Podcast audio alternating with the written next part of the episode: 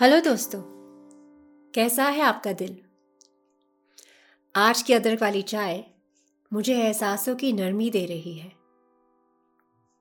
मैं सोच रही थी कि किसी जज्बात को महसूस करना अपने दायार दिल का सफ़र तय करने जैसा है। बस एक शर्त है कि अपनी रूह का साथ हो, है ना? तो आइए महसूस करते हैं। आज खुद ही क्या कहती है? बेहद महसूस होता है तेरा हमें महसूस करना। बेहद महसूस होता है तेरा हमें महसूस करना। ज़िंदगी में मोहब्बत का मिल जाना किसी मोजा से कम नहीं। इट्स ट्रूली अ मेरेकल जब आपका आशिक आप ही के साथ अपनी रूह से मिलकर आपके मन तक का सफ़र तय करने लगे, तब हर चीज़ के मायने बदल जाते हैं। ऐसी ही मोहब्बत को अपने अंदर महसूस करना हमारी नई पहचान का सबब बन जाता है। और जब ऐसा हो तो उस खूबसूरत एहसास को थामे रहना चाहिए।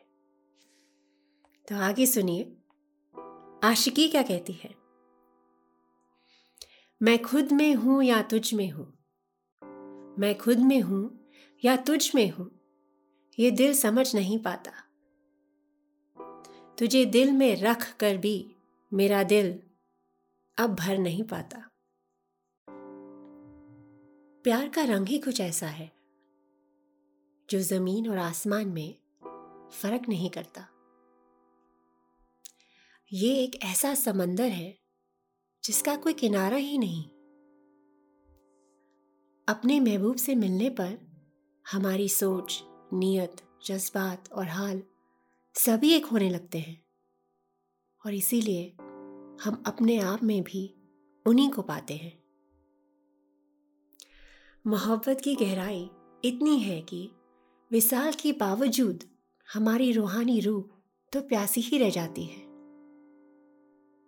ये कैसी अनबुझ प्यास है कि सारे जहाँ का प्यार भी हमारे लिए काफ़ी नहीं होता। आइए सुनिए, आज बेखुदी क्या कहती है? बेखुदी के ख्याल मिलते हैं। बेखुदी के ख्याल मिलते हैं।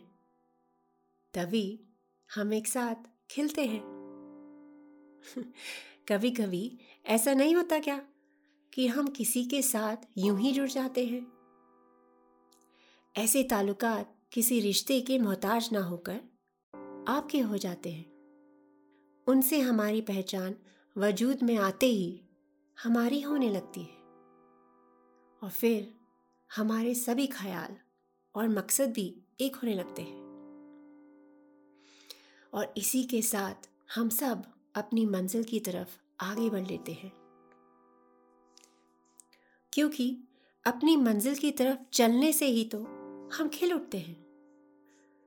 तो आप बताइए, आपके दिलों की खिलखिलाहट के पीछे किस एहसास का साथ है? वो साथ आपको क्या महसूस कराता है?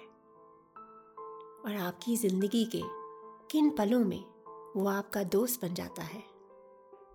ज़रूर शेयर कीजिएगा।